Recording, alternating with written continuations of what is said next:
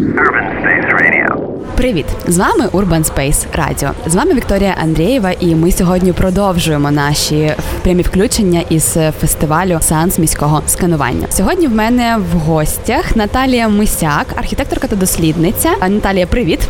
Привіт, привіт. І ми будемо говорити сьогодні власне про тему Наталії досліджень: це райони та їх комфорт. Скажи, будь ласка, як можна взагалі зрозуміти, що твій район комфортний? Ну загалом, якщо говорити про райони, то мабуть спочатку варто зрозуміти, чим є район, які його межі, яка частина міста може називатися районом, і як це взагалі поняття трансформується з часом. Тобто, взагалі, ем, коли ми говоримо про район, ми мабуть більше думаємо про якусь географічну територію. Е, Є ще поняття, але в такому більше західному дискурсі, як сусідство, і воно, коли ми говоримо це, ми маємо на увазі не лише географічне середовище, але і спільноту, яка на ньому проживає. І власне брати до уваги ці класичні приклади комфортного сусідства, то кажуть, що в першу чергу це певна кількість мешканців, певна кількість людей, яка проживає на цій території, яка ідентифікує себе як одна територія, і це в районі до двох тисяч людей. Тобто це та кількість людей, котрі ми можемо сприймати як одне ком'юніті. Другу чергу це громадські простори. Нам потрібно не тільки люди, а й місця, де зустрічатися. Тобто важливо також мати спільні комфортні простори. Також важлива важлива різноманітність цих просторів. Тобто ми не маємо тільки приватний простір, простір нашої квартири, який потім різко переходить у вулицю. Так, тобто ми маємо градацію просторів і градацію сценаріїв, які ми можемо ставати частиною яких на цій території. Тобто, чим більше якихось опційних сценаріїв ми маємо в районі, тим він є більш комфортним. Як, наприклад, це не лише я минаю цей двір, йдучи на роботу, чи не лише я йду сюди за покупками, а наприклад, я можу тут почитати книгу, чи тут покататися на роликах, чи поговорити зі знайомою в той час, коли слухаю, коли хтось грає на музичному інструменті поруч. Тобто, це більше про цей соціальний капітал, який має простір. Я знаєте, досліджувала район, райони Швеції, і е, зараз ну ти в принципі українка, ти живеш в Україні. В чому різниця між районами, наприклад, Швеції і районами в Україні? Загалом, е, мабуть, складно так е, узагальнити. Тобто, кожен якийсь окремий випадок в межах України і в межах Швеції є абсолютно різним, і вони є різноманітними в межах одного міста. Тобто, наприклад, якщо брати, грубо кажучи, Львів чи навіть Франківськ, тобто вони мають спільну схожу структуру, вони мають історичне ядро, де структура міська тканина є одного типу, тобто ми маємо там квартальну забудову, де є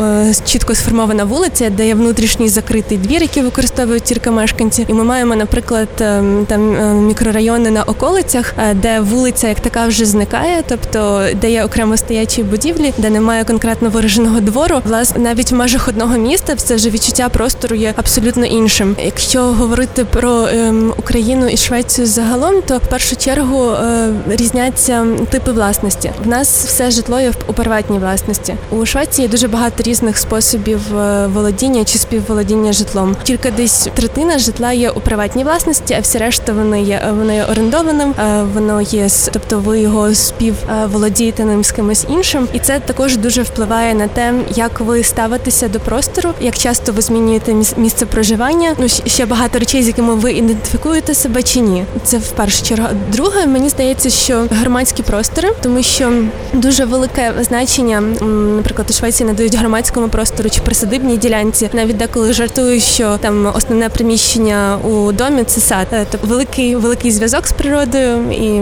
там, мабуть, у житлових якихось районах оці навіть присадибні ділянки, які є приватними, їх власники не сприймають як приватними. Тобто, якщо вона є візуально доступною тим, хто проходить поруч, вона є також співвласністю того, хто на неї дивиться. Тобто вони намагаються робити цей громадський простір просто ідеальним, е, чи навіть приватний простір ідеальним, якщо він є візуально доступним для когось.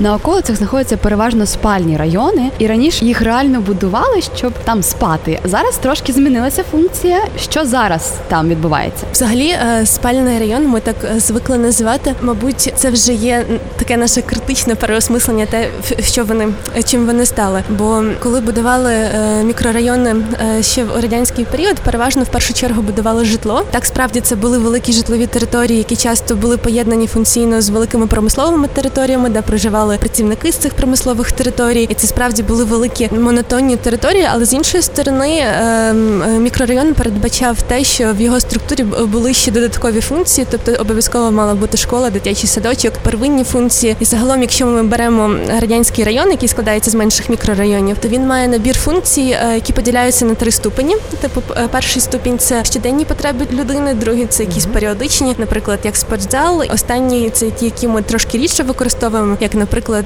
музей чи театр. Тобто, і в структурі кожного району ці всі заклади повинні були бути не в межах певної доступності. Але власне дуже в небагатьох випадках вдалося реалізувати ці райони у своїй комплексності, і дуже часто реалізованими ставали тільки житло і перший е, рівень функцій, тобто щоденні потреби. Переважно це було житло, школи, дитячі садочки і е, торгівля, тобто магазини. От через те дуже часто ми власне сприймаємо ці райони як просто великі спальні райони, але з іншого боку, це вже певне кліше, яке ми нав'язуємо е, на ці території. Вони розвиваються дуже по різному в Україні і в різних містах України. В деяких з'являються нові функції. Переважно, якщо ми дивимося на 90-ті роки, то в першу чергу почали з'являтися великі супермаркети. Тобто, це такі перші сигнали капіталізму, які виникли, починала додаватися інфраструктура обслуговування. Також церкви, так тобто, коли змінилась, е, коли релігія вийшла з підпілля, то обов'язковим атрибутом та кожного мікрорайону серед панельних будинків ставала церква, і формувався якийсь такий ландшафт, вже який базувався на тому, як змінювався контекст. Так часто він ставав відповіддю на потребу людей, котрі там жили. Тобто він був таким прямим відображенням. Але з іншої сторони він був також відображенням ринку. Тобто, фактично, ринок керує тим, як е, розвиваються такі райони. Ще одна річ, е, такі райони почали дуже активно ущільнюватися додатковою житловою забудовою, що в принципі не завжди позитивно впливає, бо воно перенавантажує ту інфраструктуру, яка там вже існує. Ти зараз перелічила дуже багато факторів, які ну я вважаю, що мені було б комфортно там жити, якби там був супермаркет, mm-hmm. е, ну не знаю, там можливо комусь там треба церква, е, якась там інфраструктура, садочок, поліклініка, і це це все докупи. І тоді, якщо є такий дуже комфортний простір з, з якимись громадськими просторами, е, чи не зникає потреба в людей якось змінювати і виїжджати за межі свого комфортного простору? Чи є в тому ризик якийсь можливо? Ти маєш на увазі виїжджати з, з за межі свого житлового району ну, на, та, на щодень? Е... Так зрештою, це цікаво, як ем, ці ритми змінюються впродовж життя. Тобто робили невелике дослідження чи опитування людей, і переважно десь до підліткового віку люди фактично не виїжджають з таких районів. Якщо там є оці всі елементи, які необхідні, фактично, поки хтось не закінчить школу, то або це дуже велика пригода. Я їду в центр. Так, так.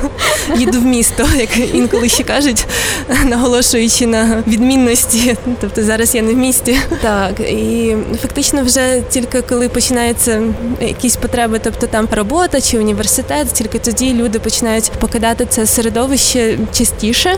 З іншої сторони, наприклад, люди, котрі мають дітей, вже не мають змоги так часто покидати, наприклад, котрі не працюють, і часто вони е, залишаються, тобто впродовж довгого періоду вони не виїжджають за межі цих районів. Чи це добре, чи це погано? Складно сказати, тому що якщо є вся необхідна інфраструктура, можливо, і не виникає такої е, потреби, але інколи це просто е, проблема, що люди не виїжджають, тому що є погане сполучення. І часто, власне, такі райони вони є на околицях. Ну, власне, є проблеми з тим сполученням, вже зважаючи на те, що можливо хтось би і хотів виїхати, щоб отримати якийсь, наприклад, культурний продукт, грубо кажучи, якого немає в цьому районі, але, наприклад, хтось хоче піти в музей чи до театру, але зрештою якісь такі буденні речі, судячи з цих інтерв'ю, які давали люди, їх можуть зупиняти. А хіба це не є таким терміном, який називають урбаністи сегрегація, коли вони відмежовуються? Сегрегація це е, більше про розмежування е, людей, які відрізняються е, за певними соціальними категоріями.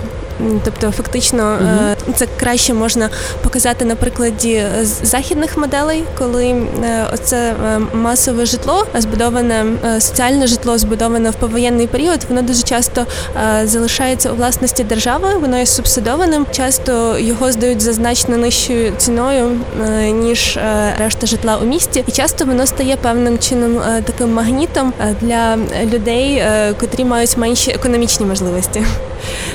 І власне е, тоді відбувається ця сегрегація, що за певною ознакою такі райони приваблюють людей е, певного, наприклад, ем, певного статку.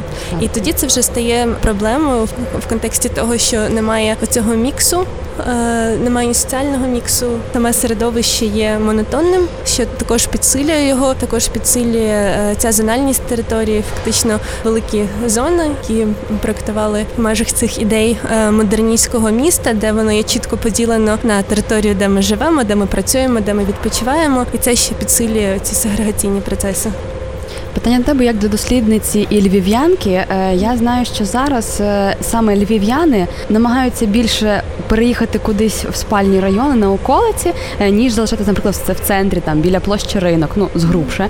І наскільки це є ризиком в подальшому, яке може вплинути на місто як на простір? Ризиком, напевно, є те, що центр міста дуже комерціоналізується, тобто що мало локальних мешканців залишаються мешкати у центрі, тобто є вулиці, які перетворюються лише на кафе чи якісь заклади розважальні, туристичні, і в принципі це локальне життя, воно зникає звідти. Ну і звісно, ці люди вони е, шукають місце, куди вони можуть переїхати. І, наприклад, такі райони на околицях вони з одної сторони пропонують більш комфортне середовище з точки зору е, меншої кількості людей, більш більше можливостей там провести час в парку, е, тобто і також якихось додаткових інфраструктурних можливостей. Е, тобто найбільшою загрозою є те, що фактично центр стає комерційним, тобто там зникає локальне життя. Це негативні наслідки, правильно я розумію? І що робити з тим? Чи ну є якийсь вихід від того? Тут першу чергу е, думаю, що найважливіше тут це є е, муніципальна політика, тобто політика міста і програми, які заохочують чи стимулюють людей залишатися в центрі чи виїжджати на околиці, але для цього потрібна дуже злагоджена стратегія. Також в нас це дуже складно зробити, тому що в нас немає такої категорії, як муніципальне житло, тобто житло, яким володіє місто. Бо в інших містах, де воно є, чи в інших контекстах, як наприклад, найбільша е, частка такого житла у Відні. Там муніципалітет власне може за рахунок якості цього житла чи цін е, на оренду такого житла вони можуть певним чином е, коригувати ринок. У нас фактично ринок полишений сам на себе, і вже девелопери більше мають вплив на те, як це все відбувається. Але з іншої точки зору, у нас зараз розробляють план інтегрованого розвитку Львова. Я думаю, що в цьому документі вже будуть шукати інструменти, як можна з цим боротися. На початку ти говорила про те, що райони вони більш не географічні, а вони все одно якісь історично складені. І от власне за яким принципом е, вони розподіляються і розподілялись, можливо, і чи не є це штучною е, штучним розподілом на райони людей і відривання їх від певної спільноти або якоїсь громади? Коли говорила про географічні території, я мала на увазі е, традицію е, містопланування, яка у нас була тетянського періоду. Е, це власне те, що район сприймався як географічна територія, яка забудована певним чином, яка має певний набір е, функцій. Це коли при, е, приєднували е, села, які були поряд, та якісь такі території. Mm-hmm. Ну тобто є адміністративний район, є планувальний район і є сусідство. Тобто це якраз можливо ці три категорії, про які можемо говорити. Тобто, наприклад, якщо грубо кажучи, там Львів поділений е, на адміністративні райони, тобто там Личаківський, Франківський і так далі. Е, і він в собі містить дуже багато різних типів е, міської тканини, які поєднані в одному районі, і можливо так справді вони часто поділені штучно, але це є цей масштаб, коли мешканці не дуже, тобто вони асоціюють себе з цим районом, але це не робить великого впливу на їхні щоденні якісь е, рутини, але е, це має вплив на адміністрування цього простору. Так е, коли ми говоримо про, про планувальний район, це якась е, та певна територія, яка спроектована таким чином, що вона має певний набір функцій, має житло, має громадські якісь заклади, тобто все збалансовано за, за певною цією центральною ідеєю, за якою зрештою планували те, що в нас є на околицях, тобто мікрорайони і райони. І коли ми говоримо про сусідство, сусідство це ця категорія, е, котра у нас дуже рідко застосовується. Воно може скластися лише соціально, тобто це те, е, що, наприклад, дуже сильні е, сусідства є в традиції американській, тобто вони мають велику, тобто це спільнота з одного боку, з іншої сторони вони мають велику політичну силу, тобто вони можуть вирішувати якісь свої спільні потреби. Власне, спіль сусідство це власне є спільнота. Сусідство це люди, які поєднані, які живуть на певній певній географічні території, але вона визначена тим, як вони взаємодіють між собою. Це добре явище. Е, Сусідство. Ну так, так. А тобто, громада це більше? Ем, громада, тобто у нас зараз є ОТГ, так тобто, е, наприклад, оця реформа з децентралізації, формування громад, це формування нових адміністративних одиниць. Так, тобто які складають на основі адміністративних одиниць інших, але які мають адміні- адмініструватися певним чином. Це теж е, адміністративна одиниця. Тобто, якщо ми говоримо громада в соціальному контексті, то це є ще, ще інша категорія. Тобто, я думаю, що тут є багато синонімів, е, і їх часто і планувальники, і в розумінні ми між собою е, замінюємо. От, але загалом, е, загалом так, для, для комфортного життя у місті важливе оце співжиття, формування спільноти, громади, яка об'єднана на певній території. І твоя порада, як зробити своє життя комфортнішим? Вступати в ОТГ і планувати щось разом? Ну, для тих, хто мають нагоду, я думаю, що це хороша практика для тих, хто живуть ем, у е, більших містах, які не підлягають під е, цю реформу. Я думаю, що в першу чергу потрібно певним чином ем, позначати свій простір, тобто брати участь е, у розвитку цього району чи простору, який ми використовуємо, тобто бути співучасником цього. Тобто ми є всі співучасниками по замовчуванню, якщо ми жи- живемо у містах. Я думаю, що важливо є е, власне комунікувати свої потреби, визначати їх, робити якийсь простір навколо себе, робити якісь зусилля, чи принаймні формулювати, що ми хочемо, щоб змінювалося, Е, тому що комфортніше може стати тільки коли е, той, хто планує, буде знати потребу. То я думаю, що виявляти потреби є в першу чергу потрібним. Дякую, Наталія. Нагадаю, у мене в гостях була Наталія Мисяк, архітекторка та дослідниця, і ми говорили про комфортність районів. З вами була Вікторія Андрієва та Urban Space Radio. Почуємось вже у наступній годині. You're listening to a new Ukrainian radio. Urban Space Radio.